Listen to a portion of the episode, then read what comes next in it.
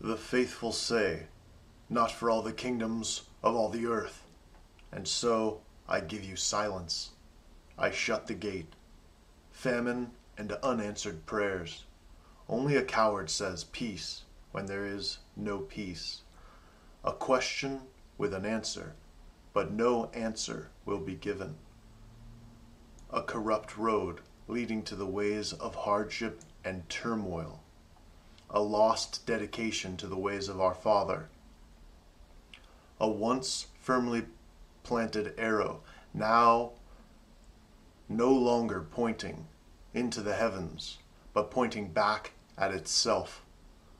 A famine not just of what they love, but of the voice of God itself.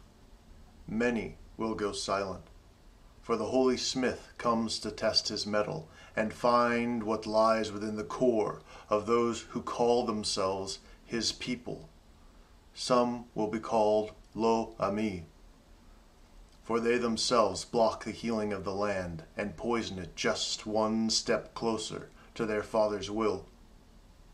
As the truth is subjugated and justice is perverted time and time again, they do not stand for the orphan or the widow. They do not honor the servants of God. And so many will come from the four corners of the earth to stand against the men of Nineveh and their long standing obstinance.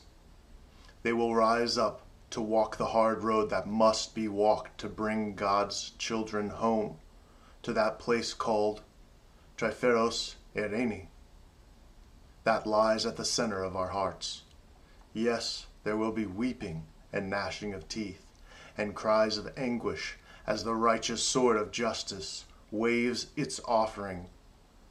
For the time of harvest has arrived yet again.